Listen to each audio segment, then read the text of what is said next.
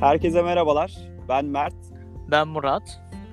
Bu bölümde e, çok hızlı bir şekilde e, doktora çalışma alanlarımızı ve bu alanları neden seçtiğimizi, e, neden bu alanların değerli olduğundan bahsedeceğiz. E, istersen Murat sen kısaca doktorada hangi alanda çalıştığını bize bahset. Tabii ki Mert'ciğim. Aslında bu güzel bir hani konuşma olacak. Sonuçta biz bir buraya geliş hikayemizden bahsettik. Dolayısıyla biraz da alanlarımızdan bahsedelim. Onun öncesinde ben şunu söyleyeyim, eklemek isteyeyim, istiyorum açıkçası. Sonuçta sen e, mühendisliktesin, ben de eğitim fakültesindeyim. Dolayısıyla ikimizin alanları e, farklı alanlar. Bunlardan bahsediyor olmak da iki farklı alandan dinleyicilerimize bilgi veriyor olacak. Bence bu da güzel bir yanı diye düşünüyorum. Şöyle başlayayım. Ben e, lise matematik öğretmenliği okudum ve benim yüksek lisans, doktora, e, ileriki seviye eğitim için seçeceğim alanlar işte eğitim bilimleri alanı içerisinde yer alan bölümlerden biri olacaktı. E, background'ım matematik ve işte hani istatistik bilgiler ve bilimler üzerine olduğu için ben ölçme değerlendirme alanını ve bu alanda çalışmalar yapmak istedim. Çünkü daha çok e, istatistik ve matematikle ilgili olduğu için. E, bu bağlamda aslında ilk bölümde de konuşmuştuk, bir önceki bölümde. Alanıma yönelik seçimler, üniversiteler başvurularda bulundum. E, bu başvurularda da bizim alanda, ölçme değerlendirmede quantitative ve qualitative study diye ayrılıyor. Bazı okullar sadece qualitative study'ler yapıyor. Ona yön veriyor. Benim de başvurduğum okulların çoğunluğu quantitative, daha çok istatistiksel, advanced istatistik derslerinin olduğu, e, data analizi, bunların yok gibi ders içerikleri olan e, okullara başvurular yaptım. E, University of Miami de onlardan biriydi. E, yani ilk etapta benim bölümümü seçmem, e, daha sonra da okulumu seçmem böyle yani böyle gelişti. Detaylarına biraz ineriz. Senden dinleyelim. Senin nasıl oldu, nasıl gelişti?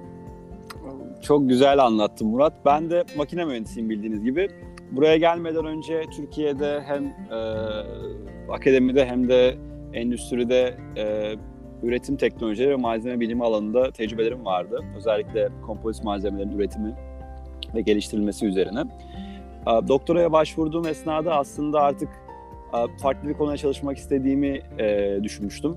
E, ve ben okulun bursunu aldıktan sonra e, çeşitli hocalarla çalışma imkanım vardı. Bunlardan biri de şu an çalıştığım hocam enerji depolama sistemleri üzerine e, çalış, çalışıyordu ve o teklifte bulundu. E, o zaman o konuya baktığım çok e, ilginç gelmişti. Çünkü elektrikli araçların e, revolution'ın olacağını e, biliyordum. E, ve işte Elon Musk'ın konuşmalarından çok etkilenmiştim. E, ve bu konuda e, ilerlemek istedim şu anki alanım e, hakkında aslında başlarken hiçbir fikir sahibi değildim. Daha çok elektrokimya e, ve malzeme teknolojileri e, ağırlıklı e, mühendislik de içi içinde olan multidisipliner bir konu. E, zamanla ilk yılım o yüzden benim açıma biraz zor geçti. Çünkü kimya ve elektrokimya öğrenmem gerekti. Daha önce hiç uh, wet chemistry laboratuvarında da çalışmamıştım. E, bu yeteneklerimi geliştirdim. E, enerji depolama sistemlerini e, birazcık e, ileriye dönük vaat, e, gelişim kaydedebileceği için e, tercih ettim. Ve şu anda e, verdiğim karardan da pişman değilim. Aa, çok güzel. Yani ben şurada bir ekleme yapayım. Sen bahsederken aklıma geldi. Evet. O da şu Mert'ciğim. Ee, ilk bizim e, eğitim bilimlerinde, eğitim fakültesinden mezun olduktan sonra işte bu tarz eğitim bilimleriyle ilgili dersleri lisansta aslında alıyoruz. Hı hı. İşte ölçme değerlendirme olsun, e, müfredat geliştirme, program geliştirme olsun. Bunların çok basic versiyonlarını ders olarak alıyoruz. Ama e, doktora, master seviyesinde başladığın zaman alandaki yapılan akademik çalışmalar çok daha ileri düzeyde olduğu için aldığımız derse göre benim açıkçası ilk başlangıcımda da burada neler çalışıldığı konusunda çok bir fikrim yoktu ilk başta. Daha sonra işte danışmanımın yönlendirmesiyle gelişti. Bu, bu çok önemli bir konu aslında çünkü ben de şeyi hatırlıyorum. İlk e, Amerika'ya geldiğimde de o zaman master için e, pozisyon arıyordum. E, o dönemlerde konuştuğum kişiler, Türk hocalar da bana aynı şekilde şu e, şeyi verdi, suggestion'ı vermişti. E, yani şu anda Türkiye'de yaptığın, çalıştığın, bildiğin konularla Amerika'da research yapacağın, doktora seviyesinde yapacağın konular e, paralel değil ve çoğunlukla benim şu anda gördüğüm de o şekilde insanlar doktoraya başlarken çoğunlukla e, o konu hakkında hiçbir şey bilmeden başlıyor. Bu sorun değil. Yani insan e, bu akademik çalışmalara, lisansüstü çalışmalara başlayacak olan dinleyicilerimiz için kesinlikle bir heves kırıcı bir şey olmasın. Çoğu kişi bu şekilde başlıyor. E, çevremde de gördüğüm bu şekilde. E, o yüzden bu çok normal bir süreç ama zaten doktora bunun için var ve 3-4 yıl, 5 yıl e, bir konuya çalıştıktan sonra o konunun uzmanı alıyorsunuz. Kesinlikle. Ben çok katılıyorum buna. Bu her türlü mesela bir makine mühendisi işte 4 yıl makine mühendisliği okuyup sonra onunla ilgili bir master doktora yaptığında bile senin söylediğin e, durumla karşılaşıyor. Bizim durumda ise e, bir lisans bölümü olmadığı için kendi alanımdakilere sesleniyorum yani bu noktada.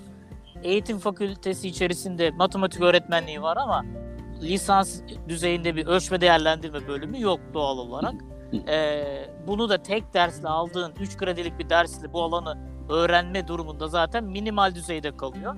Ee, biz de bunu daha e, yani herkes için söylüyorum eğitim bilimlerinde daha net hissedersin ama senin dediğin gibi bu kesinlikle bir problem değil. Yani bu zaten doktoranın bir aslında nedir? Doğal bir süreci.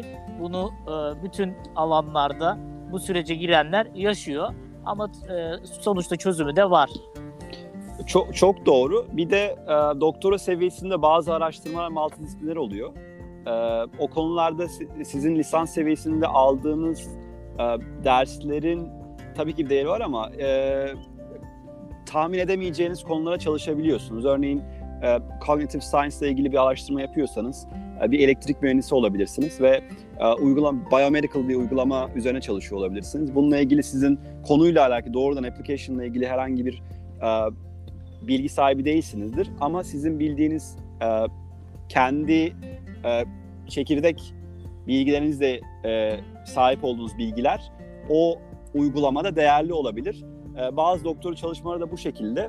E, aslında sen de e, bu noktada mesela senin daha önce çalıştığın e, projeler vardı. Evet. O projelerde de eminim e, senin proje hakkında işte medical school'da çalıştığın konular vardı, projeler vardı. O orada konu hakkında çok fikir sahibi değildim başlamadan önce belki ama e, sonrasında e, fikir sahibi oldun ve yeteneklerini kullanarak devam ettin. İstersen ondan da paylaşabilirsin dinleyicilerimize. Aynen şöyle iyi, iyi bir konu açtın aslında. Ben aslında ilk ilk başta şunu söyledim. Alanlarımız farklı. İşte makine mühendisliği, e, ölçme değerlendirme, eğitim bilimleri altında. Ama burada şu 3 sene 4 sene içerisinde ben neyin net bir şekilde görmeye başladım. Senin dediğin gibi çoklu disiplinler arası çalışma. Yani e, benim şu an alanımda benim girebileceğim pozisyonlara bir yazılım mühendisi girebiliyor artık. Ne oluyor? Bir yazılım mühendisi işte ya da bir machine learning çalışan, o konular hakkında bilgisi olanlar eğitim bilimleri, eğitimle ilgili e, pozisyonlara girebiliyor. Çünkü bu alanlar artık birleşmeye başladı. İşte bir machine learning uygulamaları artık eğitim bilimleri üzerindeki datalarda buradan bir yapmak için çok kullanılıyor ve böyle istihdamlar çok yapılıyor. E, Bunu burada ben mesela net görmeye başladım.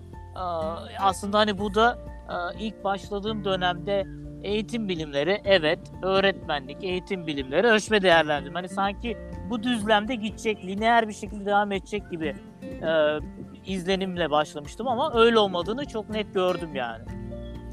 Ee, kesinlikle. Ben de senin söylediğine ek olarak şunu şöyle bir örnek verebilirim. Mesela benim çalıştığım alan enerji depolama sistemlerinde daha verimli ve yüksek performans bataryaların geliştirilmesi için e, simülasyonlar çok fazla yapılıyor. Ve işte DFD analizleri, Molecular Dynamic e, simüle- simülasyonları yapılıyor. Bunların ötesinde artık mesela bizde de machine learning e, algoritmaları çok fazla devreye girmeye e, başladı. Ve ben çok fazla burada la- e, laboratuvar görüyorum, işte e, postdoc ilanı görüyorum. E, yazılımcı veyahut da machine learning AI ile ilgili tecrübesi olan e, ama ve lakin malzeme bilimleriyle ve kimya ile ilgili herhangi bir e, background'u olmayan e, kişileri de e, hayretmeye başladı bu gruplar. Yani e, aslında buradaki çalışılan konuların da ne kadar e, dediğin gibi multidisiplinere, çoklu disiplinlere ait olduğunu e, gösteren bir şey. Yani çok doğru Mert'ciğim. Hatta şunu söyleyelim istersen. Güzel bir noktaya değindin. Hani buradaki Amerika'daki iş tanımları, e, bir iş ilanlarındaki aranan gereksinimler e, ya da bir pozisyonlardaki değişim e, ya da bu pozisyonlardaki iki ülke yani Türkiye Amerika arasındaki farklılıkları ile ilgili de bir yayın yapabiliriz. Bir yine 20 dakikalık falan. Güzel de bir içerik olacağını düşünüyorum. Bence de çok güzel olur. E, istersen bu bölümü e, yavaş yavaş kapatalım. Son olarak ne söylemek istersin dinleyicilerimize? Son olarak şunu sen e, spesifik olarak çalıştığım alanı bahsetmedim. O da e, ben test güvenliği, test security alanında çalışıyorum burada. E, testlerin geçerliliği konuları çok yaygın ama güvenliği konusunda, sınavların güvenliği konusunda çalışmalar e, burada sıklıkla yapılıyor. E, spesifik alanım bu. E, bunun üzerine yoğunlaştım. İstersen sen de son sözlerini söyle, daha sonra da yayını kapatalım. Tabii ben de sana paralel olarak daha derinlemesine çalıştığım konuyu söyleyebilirim. Ben burada solid state, katı hal bataryaları ve e, süper kapasitörleri geliştiriyorum. Aynı zamanda e, kendi kişisel ilgi alanımda e, lityum e, üretim teknolojileri. E, bu üç konu özelinde doktora çalışmamı sürdürüyorum. E, o zaman izleyicilerimizle vedalaşalım, dinleyicilerimizle vedalaşalım. bu arkadaşlar bu hatalar olabiliyor. İlk defa podcast çekiyoruz. E, O yüzden Aynen. acemiliklerimiz için e, şimdiden özür dileriz. Kusura bakmayın. E, tekrar görüşene dek o zaman kendinize çok iyi bakın. Hoşça kalın. İyi hafta sonları diliyorum. Hoşçakalın.